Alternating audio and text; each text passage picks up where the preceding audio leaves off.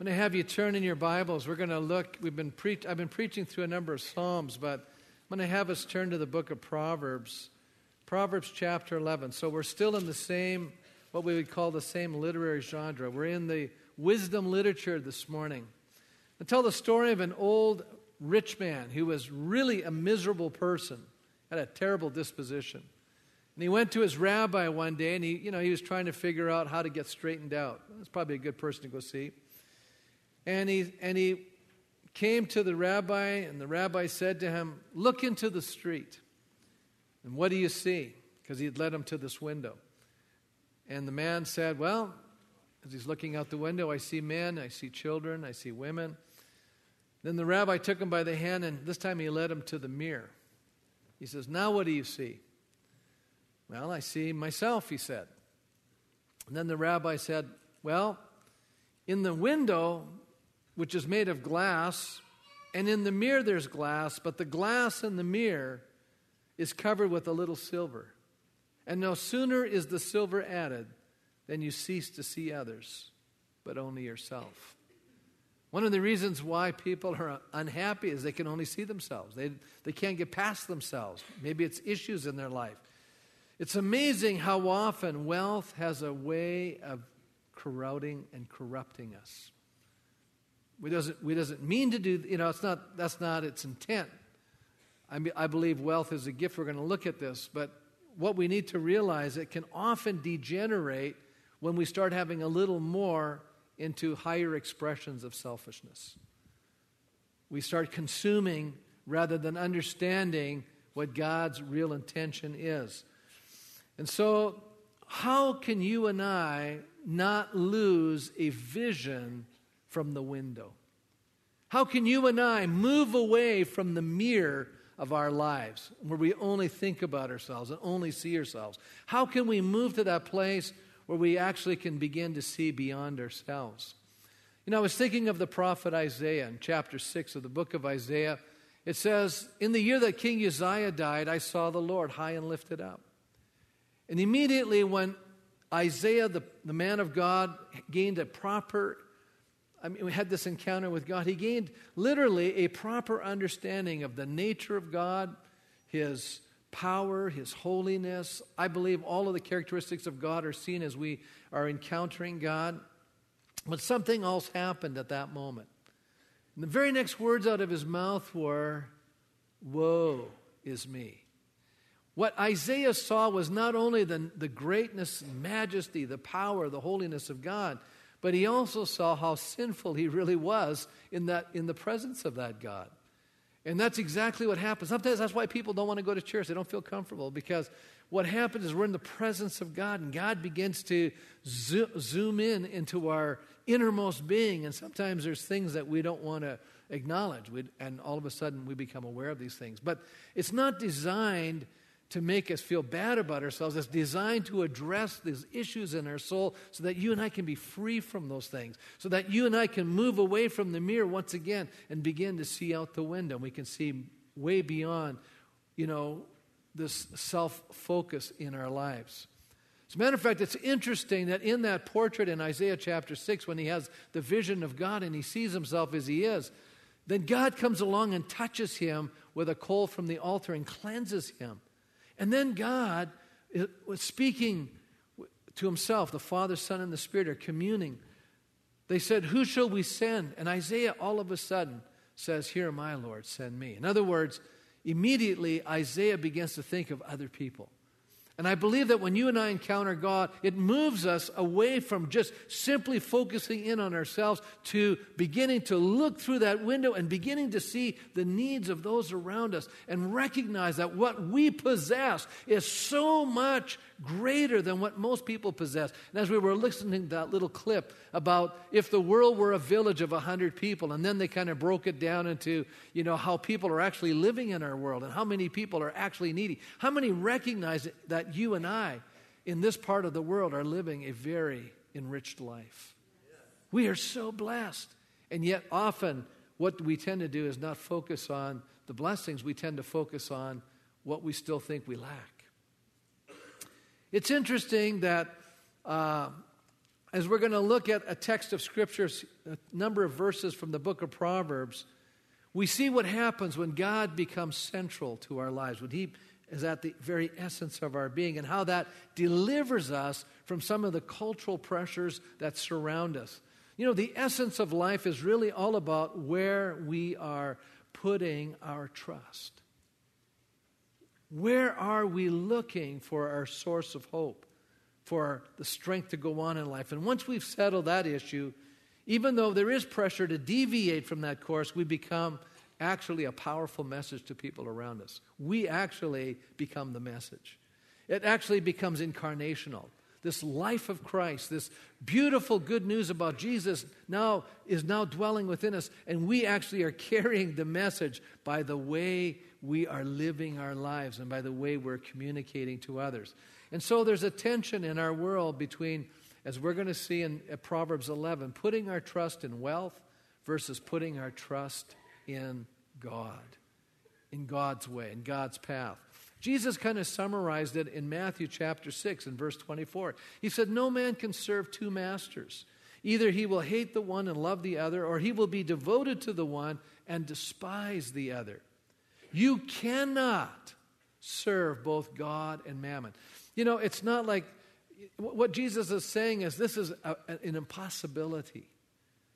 The moment you begin to serve one, you are negating the other. You, there's no synergism between serving money and serving God. They don't work, it doesn't go together. And we're going to see this deep contrast being presented here in Proverbs 11, where wisdom is expressed in making the right choice.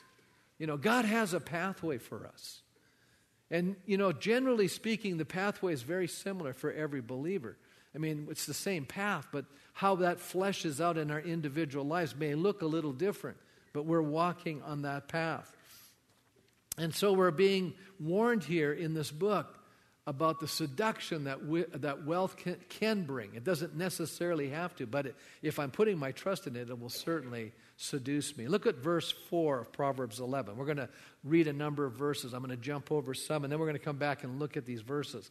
It says here in verse 4 wealth is worthless in the day of wrath, but righteousness delivers from death. We're going to hang on to that thought. There's a place where wealth has no adequacy.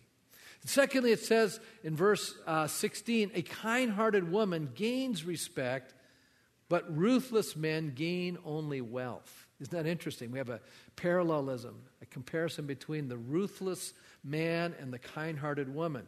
One gains respect, the other uh, can only bring a limited element called wealth. Next verse A kind hearted man benefits himself, but a cruel man brings trouble on himself. So now we're going to see, you know, the value of righteousness or trusting God versus trusting in wealth. The wicked man earns deceptive wages, but he who sows righteousness reaps a sure reward. Skipping down to verse 24. One man gives freely, yet gains even more. Another withholds unduly, but comes to poverty. Next verse. A generous man will prosper. He who refreshes others will himself be refreshed. Next verse. People curse the man who hoards grain, but blessings crown him who is willing to sell. Drop down to verse 28. Whoever trusts in his riches will fall, but the righteous will thrive like a green leaf. He who brings trouble on his family will inherit only wind, and the fool will be servant to the wise. The fruit of the righteous is a tree of life, and he who wins souls is wise. If the righteous receive their due on earth, how much more the ungodly and the sinner? So, what we're going to look at as we look through this chapter is this comparison between the righteous and the wicked, between, you know, trusting in wealth versus trusting in God. So, the basic premise in our text is really raising the question where am I putting my trust? Who am I?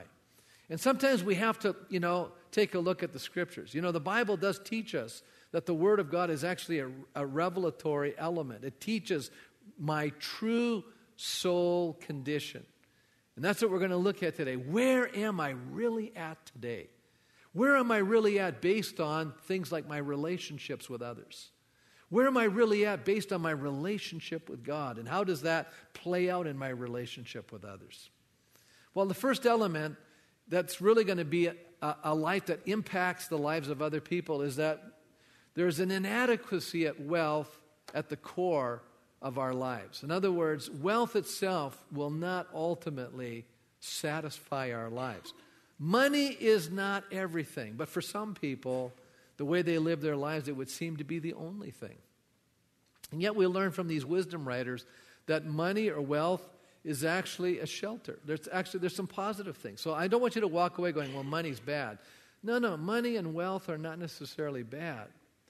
It's it's our attitude toward it and what we're doing with it that determines if it's good or bad. And so we look in the book of Ecclesiastes, and it basically teaches us that money is a shelter. In other words, money has some value. You know, wealth has some value. It says here, wisdom is a shelter as money is a shelter. They both are shelters. But the advantage of knowledge or wisdom is that wisdom preserves the life of its possessor. In other words, wisdom is greater because it has it, it supersedes what wealth can bring.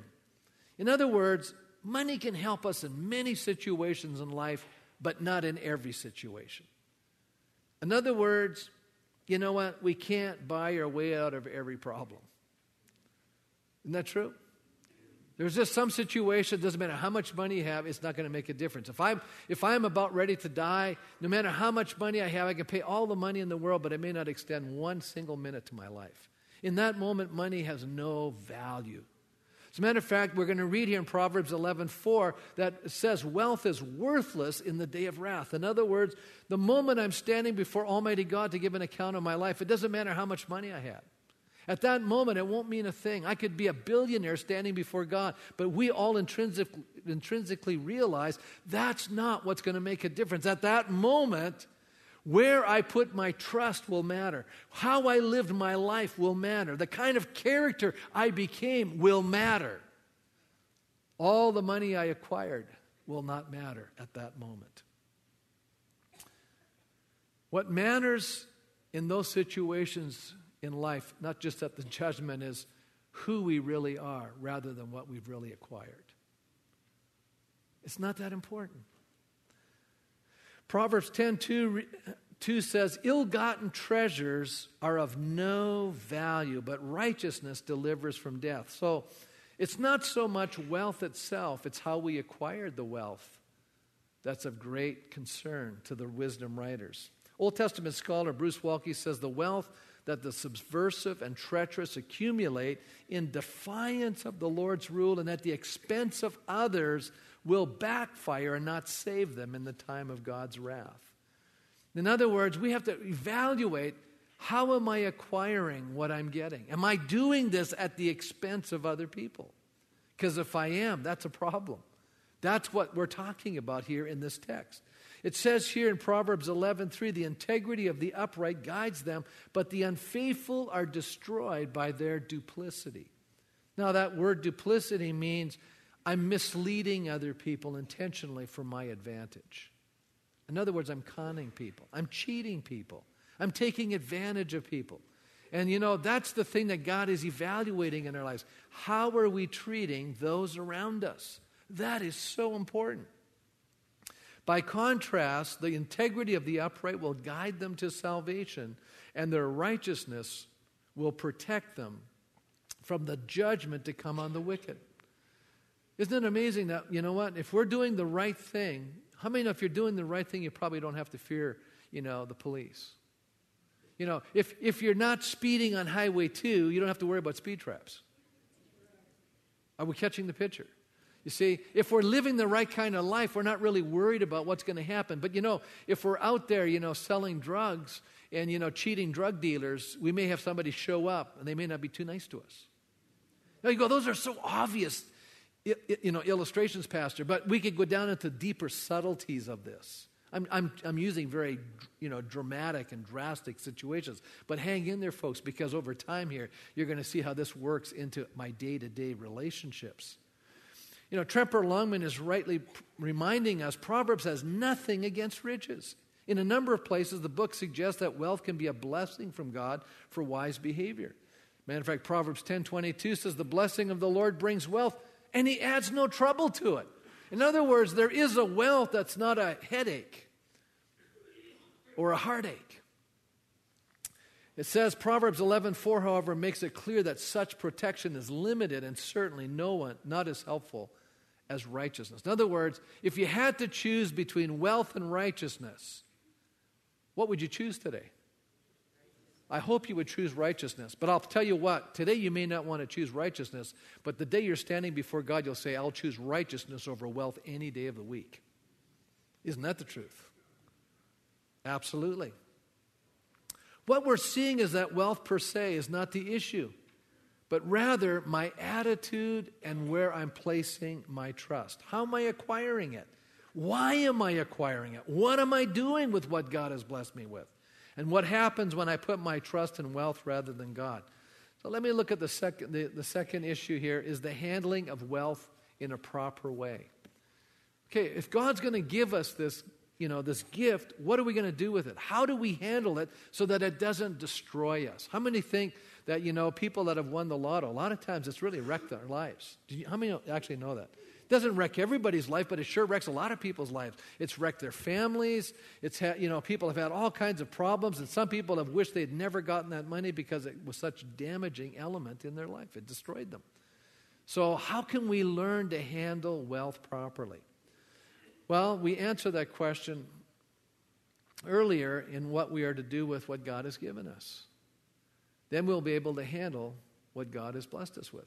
Now, in other words, I don't allow money to be my master.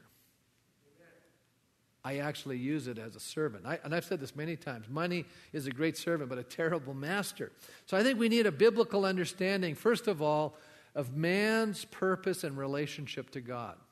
And here's, I think, one of the important elements in life is simply this Why am I on this planet? What's the purpose? Why did God create human beings? That's a great question. I think we've got to go back to that question and answer that question correctly. As a matter of fact, Paul in the book of Colossians says this. Speaking of Jesus Christ, he said, He is the image of the invisible God, the firstborn over all creation. That word firstborn doesn't mean he was born, it just means he's preeminent over all creation. And for, for by him all things were created. So then, if, if all things were created by Jesus Christ, he's the creator. That's what he's basically saying here, right? And then it says, in heaven and on earth, visible and invisible, whether thrones or powers or rulers or authority, all things were created by him. So Christ is the agent in creating. It says, Christ created the world. You know, read that verse again. All things were created by him. But the next part of that little expression is very powerful. Why were these things created? Why was everything created? It was created for him. So, the reason you're here today on this planet is for Christ. You are created to bring glory and honor to the Lord Jesus Christ. It's not about us. How many think that's kind of a shock, you know?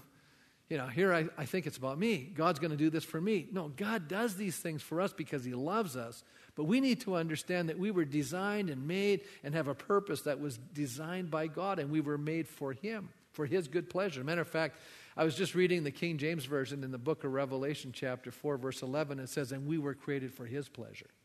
Other translations say it a little differently, but I think that's a clean, clear way of understanding it. We're here for God. God's not here for us, we're here for Him. He made us for Himself. And then when he created Adam, remember he, he put him in the garden. I got to ask the question Did Adam own the garden? No, he didn't. And when Adam sinned, God kicked him out of the garden because the garden belonged to God. As a matter of fact, the earth is the Lord's and the fullness thereof. God owns everything on the planet. You and I own nothing, nada. Now we got to re- reshape our thinking because when you and I perceive life as an owner, that creates all kinds of different issues. How many know owners and managers are in a totally different relationship to a business? An owner has the headaches and has the burden and the pressure of making the thing going and providing for the business. Isn't that true? The owner has that pressure. The manager has a responsibility to manage the business well for the sake of the owner. But the big headache and problems always go back to the owner. And if the owner says to the manager, I don't want you to do it that way, what does the manager say? No problem, I'll do it your way. And if he doesn't do it the owner's way, what happens? He probably doesn't have a job as the manager, right? Are we getting a picture? So, what I'm trying to paint in your mind is you and I have to shift our thinking and no longer see ourselves as owners and no longer take the weight of all this responsibility on ourselves and begin to see ourselves as managers and God is the owner and we're accountable to Him. Isn't that beautiful?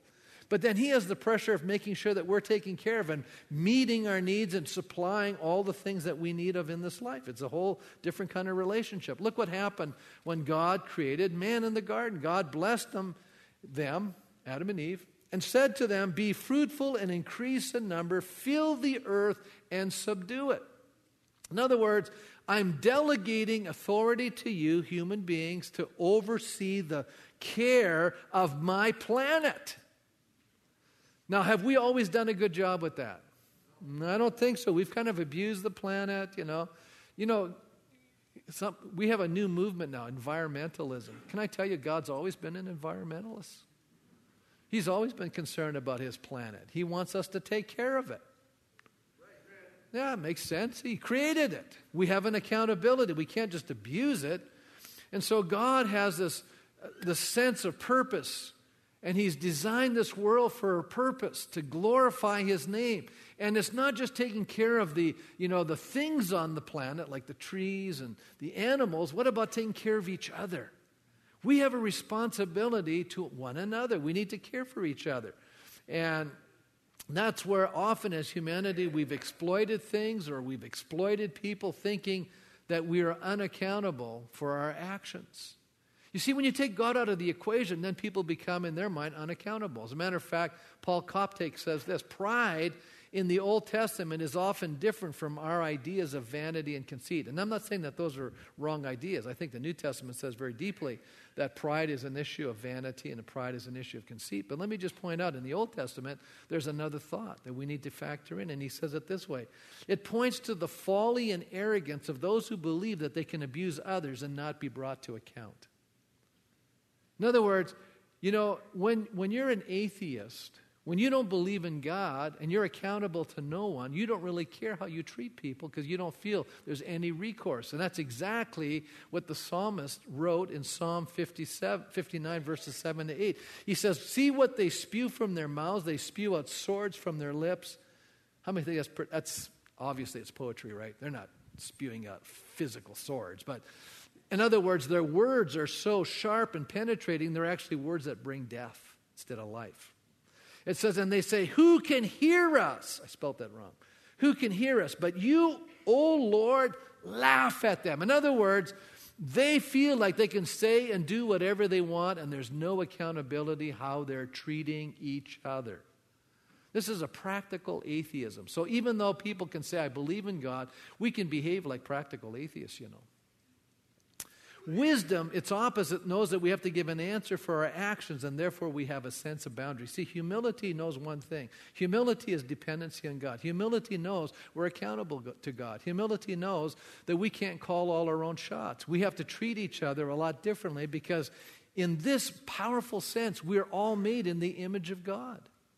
And even though people sin against God and their image, the image of God is marred in their lives, God still looks at how we're treating each other. Look how God even treated his enemies when he was hanging from a tree. He continued to show love to them and he forgave them. Isn't that powerful? And we all appreciate that, don't we? But that's the nature of God. So, whenever humanity thinks that they're owners and not caretakers or managers of what God has blessed us with, we end up becoming very exploitive because we become very selfish. And we see a lot of selfishness on our planet, do we not? People exploiting each other. Why? Because these people are trusting in wealth rather than trusting in God. Now, how did we get here? How did our culture get to where we are today? I've been actually listening to a series of lectures by a university professor in the mornings you know, I, I purchased these lectures and I'm listening to them. And I'm currently listening to lectures on the cycles of American political thought. Doesn't that sound interesting? Yeah, some of you go, Pastor, I can't believe you're into this stuff. But, you know, I'm taking a course on Proverbs and I'm listening to lectures on cycles of American political thought. But, you know, you learn from everybody. And this guy, Dr. Joseph Kobylka, whose premise in the course, and I'm speaking of the United States, okay? But I think that there's huge overlap into our nation. You'll hear, you'll hear why, because he's, he's explaining, and I don't know where he's coming from, but you know, I'm taking his material and I'm interpreting it in a certain way. He just basically shares that America has shed her theological underpinnings. Rather, they moved away from Puritanism and they basically have embraced liberalism as a predominant thought. Now, when we talk about liberalism, we're not talking about a political party. We're talking about a philosophy, a political philosophy grounded on the primacy of the individual. And liberalism was born from the Enlightenment in the 18th century, okay? And what basically the enlightened thinkers did is they took God out of the equation, they made man the ultimate authority, and they focused on the value of, and the primacy of the individual. And this started moving into the thought of the political realm and how people were willing to shape society. Now, let me just point out some interesting things about this basic primacy of, of thought on the focus on the individual. Central to its arguments are the concepts of rational self interest, consent, rights, limited government, liberty, and equality. Now, some of those things sound pretty good. But these central concepts are all subject to a different interpretation and wings. In other words, what, what he's basically bringing out is it's very man oriented and very man centered. And that's the culture in which we're living in today. But I'm going to show you what happens. Then you come along and you have permeations of liberalism until you get to a writer like uh, David Henry Thoreau. How many have ever heard of David Henry Thoreau?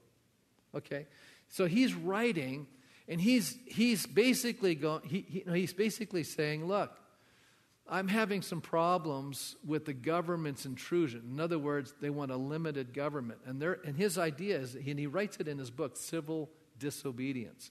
Now, when you and I think of civil disobedience, we think of, you know, uh, I don't want to violate my conscience before God being asked to do something that I know is morally wrong. But that's not what Henry Thoreau is talking about. What he's talking about is that when his own conscience is in conflict with something the government is asking, therefore he's going to enact civil disobedience. Thoreau, though, had no sense of the well being of the successful working of society or of any social obligation. As a matter of fact, he writes in the book Civil Disobedience uh, this, uh, this thought, sorry, is this I'm not responsible, this is Henry Thoreau, for the successful working of the machinery of society. In other words, I'm not responsible for anybody else but myself. Basically, he's saying that his only purpose in his mind was to be the best person he could be, and this could only be done without any sort of social restrictions imposed from society. How many, is, is, are you getting any faint echoes of what's going on? Because isn't this the culture we're living in today where people say, look, I will do what I want to do, and no one's going to tell me what to do. And I don't even care if it's coming from the government anymore. I'm just going to do my thing. See, we're getting echoes of this in Thoreau's writing. As a matter of fact, he goes on to say it this way. Dr. uh, Kobylka says that the irreducible core of liberalism is the individual and his autonomy. Now, the word autonomy means I'm on my own, I can do whatever I want. He's basically teaching that, you know, man is self autonomous. How many know that this is just actually an expression of rebellion against God? I will do what I want to do. Now, I'm bringing all of this out. You go, this is a little heady stuff, Pastor. You're, kind of messing with our heads here a bit. But no, I'm trying to bring out an important point. The strong philosophical liberalism, I'm not talking about the party now, I'm talking about a philosophy of life, is so permeated North America. This is what's driving us. Did you guys get this? Everybody understand? This is what's driving us today. And it's in conflict with what the Word of God teaches. And that's why there's such a battle going on. We're all wanting to just do our own things, and we feel justified because liberalism supports that. That's what I'm getting at. so it's a life independent of anyone, including God. And that's a problem. Now, God blesses us with these wonderful gifts, which includes our mind, our bodies. God has gifted us with where we live and all of the beautiful opportunities that we have before us. But He does that not so that you and I get everything to consume upon ourselves and become very self centered and selfish. See, that's what liberalism is teaching. What God wants us to know is that He gives us these gifts in order for you and I to use them to enrich and bless other people. So that you and I are not just looking in the mirror and seeing ourselves. God wants us to be looking at the window and seeing the people out there that need us. That God is going to use our lives to impact their lives. That God wants to bless our world and He wants to do it through people. And He wants to do it through people like us who now are looking through a window rather than looking at a mirror. And all the people that are just looking at the mirror, all they see is themselves. And the most unhappy people are those people that can only see themselves. They are the most miserable people. They are the most unhappy people. And the happiest people are the ones that don't see themselves because how many know that usually when you're looking through a window, you're not really looking at yourself at all. You're looking through the window, you're looking past the window, and you're actually seeing everything else but yourself. It is very freeing. Now, take a look at what happens in these texts that we're looking at. Look at verse 16 again. A kind hearted woman gains respect. Do you want to gain respect? He says, think outside yourself. How many, of you're kind hearted, that's going to be expressed in action? And so, what happens is when you and I begin to show kindness, others begin to respect that. And then it says here, but the second half of that, that proverb, which is always a, usually it's what we call an antithetical or an opposite idea. He takes the woman, puts the man. The kind hearted woman versus the ruthless man. The woman gains respect. What does the man gain? It says only wealth. In other words, money, period wealth, period. Nothing else. No respect. A kind man benefits himself. That's interesting. So it goes on to say listen, when you and I are benefiting and blessing other people, in reality, who you're ultimately benefiting is yourself. That's what this Proverbs is teaching us. You are actually benefiting from this. And then it says, but a cruel man, what happens to that person? Only brings trouble on himself. Goes on to say, the wicked man earns deceptive wages, but the one who sows righteousness reaps a sure reward. One man gives freely, yet gains even more. Another withholds unduly means unnecessarily. They have the resources, they could do something, but they decide not to. It says, but they come to nothing. They become, they become impoverished. They come to poverty. A generous man will prosper. He who refreshes others will himself be refreshed. People curse the man who hoards grain, but blessing crowns him who is willing to sell. So we have these contrasts. And Dr. Waltke points by contrast, attempting to overthrow others for self gratification boomerangs against the cruel and unexpectedly brings about the violent overthrow of his own interests. And, and I'm thinking of some stories, you know. Before I get there, take a look at this chapter. He's talking about this beautiful, kind hearted woman, right? That's talking about inner character, by the way. Then you look at verse 22. There's another contrast in this chapter. It says, like a gold ring and a pig's snout is a beautiful woman who shows no discretion. And so I believe he's contrasting the two women. You know, there's a picture here. How many have ever seen a beautiful woman on the outside, but on the inside, heartless, cruel, and cold? That ever happen? You know what? The true beauty is an inward beauty. Actually, it teaches that. Scripture teaches that. You and I can do a little bit to fix the outside, right? We can go to plastic surgery, do but I mean, generally speaking, there's not a lot you can do about the outside, but there's a lot we can do about the inside. And you know, the Bible talks about the, the beauty that comes from within a person. And there are some people, I've, I've actually looked at them, you know, physically they're not attractive but they are attractive. There's an inward beauty flowing out of them that draws you to them. You can't help yourself. You're attracted to that person. And then there are people who are beautiful on the outside, but they're repulsive. You don't want to be around them. They're snarky, they're selfish, they're full of themselves. you know, there's nothing attractive about them. Yeah, physically they're attractive, but they're not that attractive. And he actually likens it and uses the metaphor. It's like a pig running around in the barnyard with a, you know, a precious ring around its nose. It's just, it's, it's in, it, it just weird, you know, right? It's, it's not jiving. You just think, wow, I should be attracted to you, but I'm not attracted to you, you know, because I can't see past, you know, the ring looks good, but everything else don't look so good. The beauty looks good on the outside, but everything on the inside says, I don't like it. Do you follow the message? It's really powerful what he's trying to tell us here. They have this contrast that's going on. Then I then I, I look at the stories. Now, I love these proverbs, but they don't seem to really connect to us until you put a story to them. And I, I immediately thought of the story of, a, of a, a couple named Nabal and Abigail. And that story is actually found in 1 Samuel chapter 25.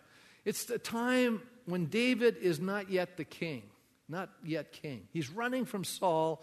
Life is not going good for David. He's got a bunch of vagabonds traveling with him. They're doing some raiding. But, you know, when you're kind of a semi outlaw, life is not that good. You're not making a ton of money. And it shows there because he, he comes to this guy and asks for some food. Here's the story it says a certain man in Maon who had a property there at Carmel was very wealthy. And then he goes on to describe his wealth. He had a thousand goats and 3,000 sheep, which he was shearing in Carmel. So here's this guy now, because all wealth was equated by the kind of goods you possess, like livestock. And he had all this livestock, and they're partying. He's got excess, okay? Keep that in mind. Very wealthy. He has excess. He's partying. Actually, if you read the chapter, he's even, you know, partying to a beyond good measure. He's getting drunk. Not a good thing. And then we read in the very next verse, his name was Nabal, which is very suitable for him because it means fool. And he's going to behave like a fool. And his wife's name was Abigail, and she was intelligent and beautiful. The Bible in the Old Testament rarely uses physical descriptions to describe people unless it's of real significance. In other words, she's sharp, smart lady, attractive. But her husband, a Calebite, was surely and mean in his dealings. So this, you know, when people are mean, they just, you know, they, they don't have any sort of compassion and concern about other people. So he's having a good time. He's partying. And David's men come and ask him for some food. And you know what he tells them? He says, Why would I give you guys something? You know, you're, you're a bunch of band of outlaws. You're running from King Saul. I have no concern about you guys. Get off my property. Get out of here. And so, you know, these servants that are serving see these guys leave and they, they notice they're not happy. They're really upset. And they're going to go tell, tell David how he's been answered. And how many know that when you have, you know, a bunch of guys that are soldiers and stuff, you could probably just go take the sheep. You know? And if you're really ticked at somebody and you have the ability to do harm, you may do harm. And so, you know what? These servants were smart enough to see these guys ride off knowing that they were not happy and that, you know what, there was trouble coming back this way, big time, because of the idiot master that they had who's not thinking straight. So the one guy runs to his wife and says, Listen, David asked for some food, and, you know, Nabal was, you know, bombed out of his mind, told these guys to take a hike. And I mean, those guys left and they were upset, and this doesn't bode well for us. She says, Saddle up the donkeys, put some food on it. We're going over there to meet David. And good thing she did that because David now is ticked off. He's riding with his men, and he made a decision in his heart I'm going to kill every last one of those dudes. Because here we are, starving, they're feasting and they could care less about us. And we've been protecting them from all kinds of outlaws and raiders and all the rest of it. And so we pick up the story. She meets David and says, Hey, David, listen, don't do this thing. I know God's hand is on your life. You don't want to mess with this guy. He's an idiot, anyways. His name is Nabal, means a fool. I mean, she's just talking to him, you know, telling him, Hey, you don't want to kill us, kill our guys there. And so David responds to her in this way. He says, David said to Abigail, Praise be to the Lord, the God of Israel, who sent you today to meet me. And then he says, May you be blessed for your good judgment. Remember, it says she was intelligent. In other words, she had wisdom. She knew what to do. She stopped this great slaughter of life. This, you know, no need for it. And he said, You've kept me from bloodshed this day and from avenging myself with my own hands. Then David accepted for her hand what she had brought him and said, Go home in peace. I've heard your words and granted your request. In other words, nothing's going to bad's going to happen to you. What an amazing story.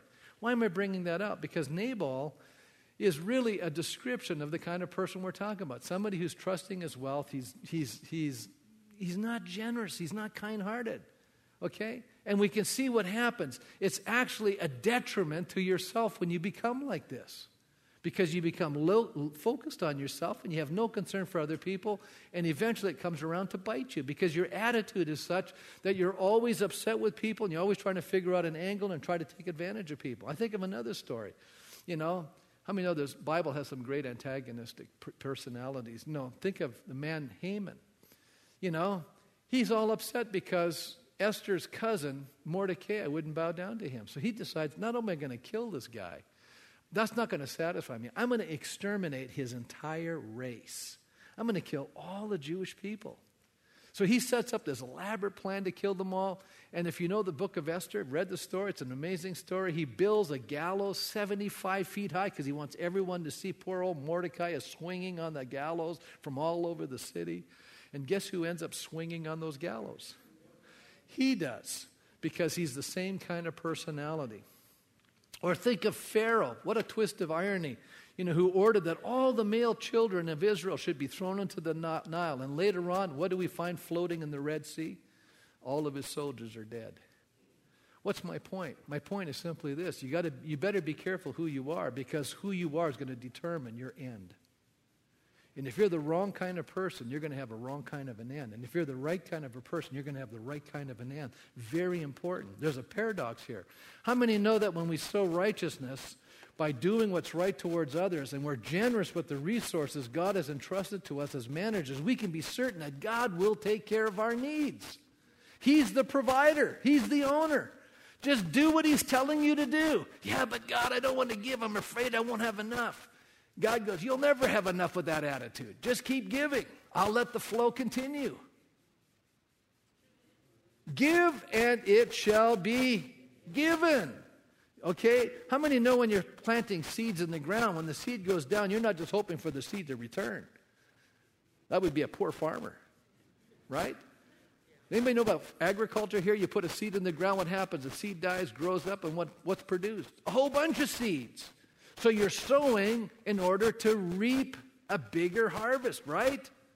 And the Bible is teaching us here. Look at the scriptures. He's using these agricultural terms here. He says here, you know, where to sow. It says, one gives freely, yet gains even more. A generous man will prosper. You know, he who refreshes others will be refreshed. How many think that's kind of a sowing reaping principle going through the whole book here? It says, and then people curse the man who hoards grain. Now, why would they do that? Isn't that kind of interesting? What, what's this guy doing? You know what he's doing? He's playing the markets. He's got extra grain. He's holding on to it. He's letting people suffer and go without food, so the price of grain will go up. And when he sells it, he'll make more money. He's doing it at the expense of others. That's why the Bible says here in the very next verse, it says, they're cursing him for doing that, but blessing crowned him who is willing to sell. In other words, the person who could you know, make a lot more money if he held on. No, he decides he's going to help people and he's just going to sell this grain at market value and be a blessing to people. Those are the people that are blessed. People are thankful for those people. How many are picking up the story here? See, the, see these proverbs, how they're, they're fleshing out. Let me move on here. I got to go back here. Oh, yeah, I want to I want to bring this up because this is important. You know, how many people today there's untold devastation in their families because they were trusting wealth rather than trusting God. How many households have fallen apart because people got so consumed with making money at the expense of their relationship? And you know what happens in the end? I'm going to give you the short version. I'll speed it all up. They end up having a relationship breakdown. They end up having to divide all their assets. And at the end of the day, they're all impoverished. How many say that's kind of tragic? That's the warning. He says, listen to what it says here. It says, He who brings trouble on his family will inherit only wind. Because that's the person in verse 28 who's, who's trusting in his riches will fall, but the righteous will thrive like a green leaf. I like those texts. Let's take a look at these, the final elements here. Okay, because I'm running out of time. Last one is learning to trust God rather than wealth. When we live for God, what He has in store for our lives are not defined by what we have. We're defined by who we are. That's a very powerful thought. You are not being defined by what you have, you're defined by who you are. The fruit of the righteous is the tree of life, and he who wins souls is wise. You know, I could go into this, and try to unpack this verse here, but Derek Kidner writes about in the Hebrew language, it means literally the taking away of a life. It can be used negatively, this Hebrew term, or positively. In this verse, it's used positively in the sense of influencing a people or winning souls. That's where we get that interpretation, winning souls. Where it's actually affecting, impacting, and influencing people. So, what does it mean to be a wise person who wins souls? It means that our lives are influencing those around us. How we live, how we give, how we speak, how we spend our time. All of these things speak of what is our primary concern. Isn't that true? That's the way we're living our lives. And people are watching it. You know, a lot of times we're unmotivated to help other people. You know why? We just say, well, I don't know them. They don't deserve it. You know, why don't they get a job? Come on, all these attitudes. Let me ask us all the question in this room. Does God treat you based on how you deserve it or not? How many want to I'm, I'm going to throw something even further out. How would you like God to treat you the way you treat most people? Well, that's basically what's happening. We have to re- rethink of something. I'm going to leave this thought with you because I think it's very powerful. Do you realize, and David Hubbard kind of brings it up, he says, life is triangular in shape. The Bible sees it. Our person-to-person relationships are like the horizontal base. So here's what you and I used to see. We see each other, right? We're relating to each other. We're either happy, frustrated, we're upset, we're impatient. We're treating each other on a horizontal basis. But David Hubbard brings out this other thought, and he says this. But the apex to which both ends of the base are attached by upthrust lines is the Lord who made and cares for both parties. In other words, on top of the triangle is God who's got he's hooked right up to both people. And what God is doing is he's watching how we treat each other, and based on how we treat each other, he starts allowing us to be treated in kind, in the same sort of way. Wow, this is powerful. He basically says, the person who oppresses or crushes the poor, the weak, the needy, the disadvantaged, scorns, even blasphemes the poor person's maker.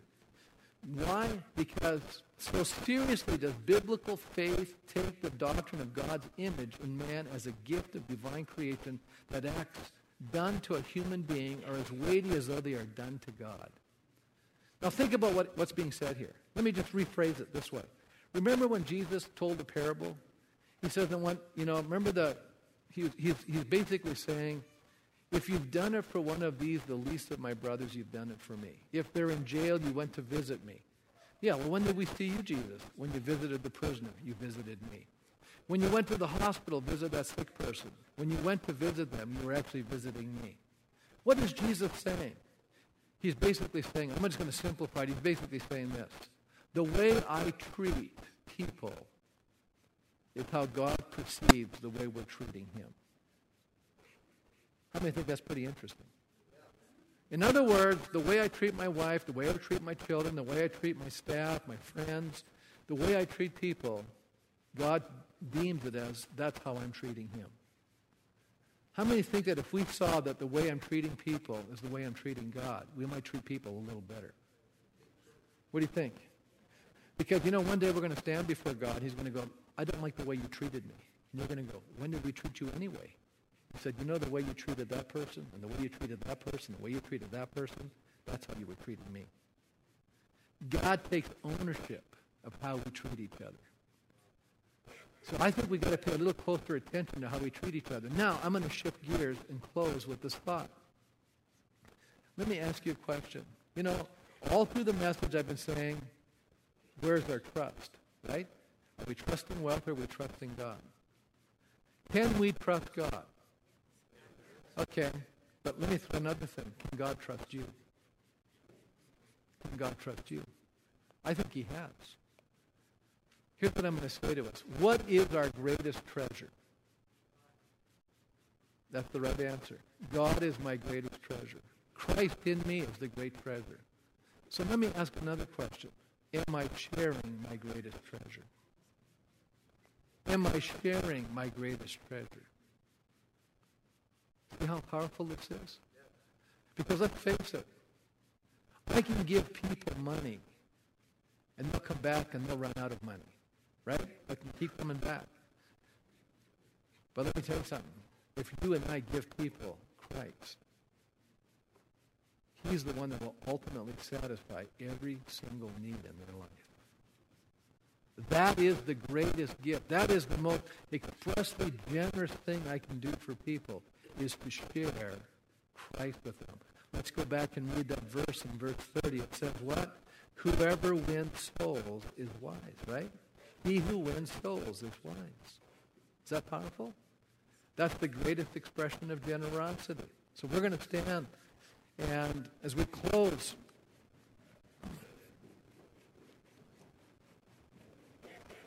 we've talked about a whole number of things here. I, have kind of been all over the map, but Proverbs does that to you. It sends you all over the place.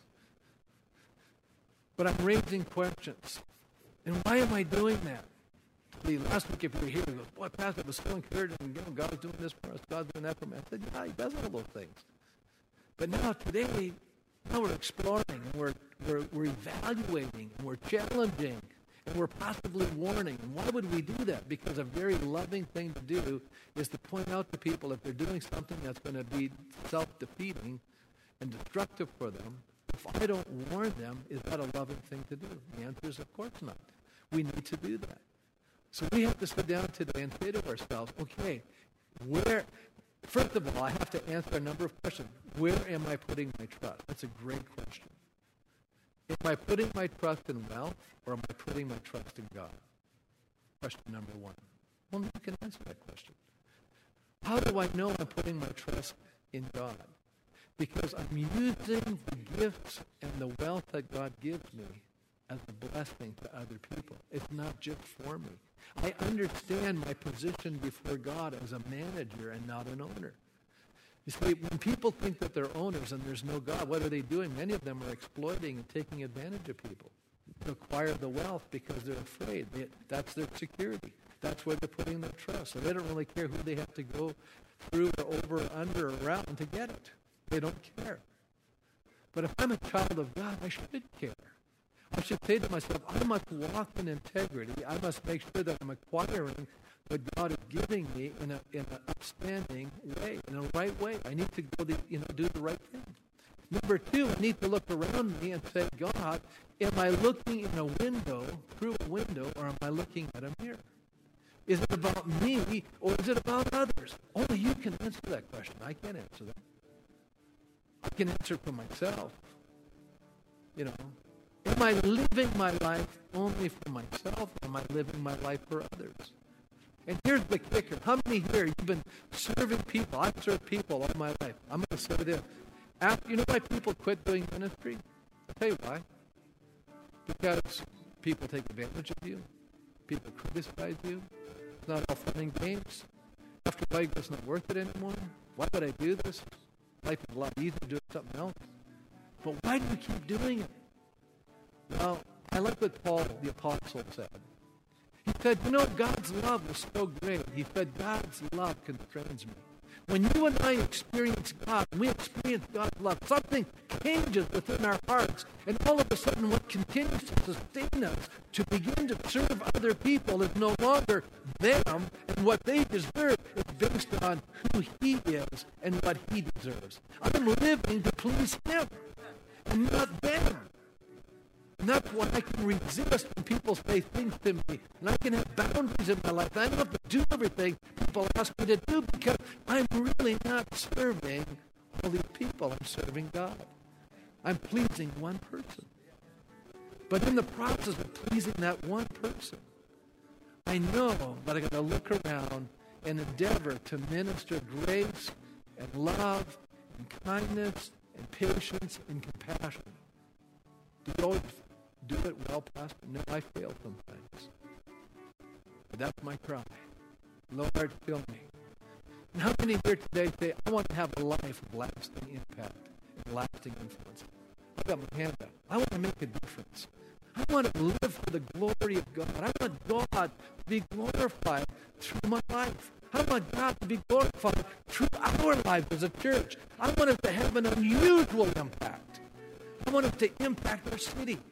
I want us to impact our province and our nation. I want us to impact our world. And folks, we're doing it at different levels. But I'm saying to myself, God, if you will come in greater power and we will experience you in a greater measure, if we will see ourselves as we really are and all of a sudden be transformed by your grace, we will have a new compassion for the people around us. And we will no longer be looking in the mirror and be dissatisfied with ourselves, but we will be looking through the window and say, God, there they are. The people that you love. Help me, oh God, to be your extension. Because God cannot care for people apart from us. That's an amazing statement. What I'm saying is you and I are the body of Christ. God wants to flow through our lives and show his kindness, his love, his generosity in our community. Until people finally say, why are you doing what you're doing? And you're saying, it's because God loves you so much.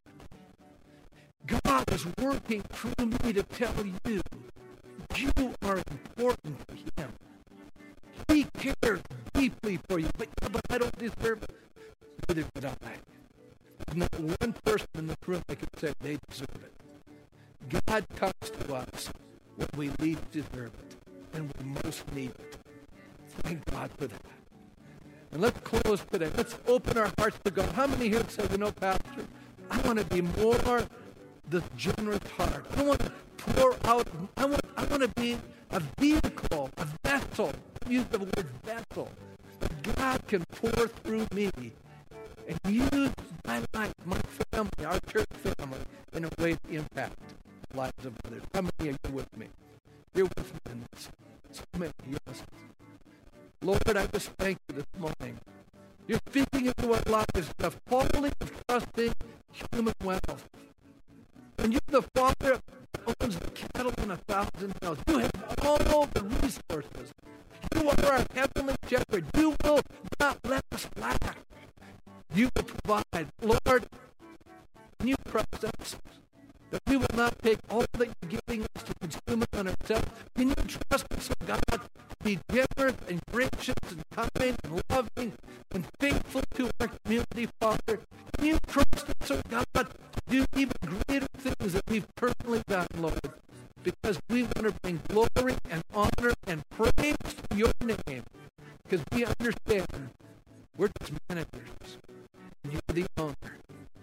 Lord, we want to at the anointed men and we're saying we want to walk in your way. We want to do your will. And we thank you for that in Jesus' name. Amen. God bless you to lead this morning.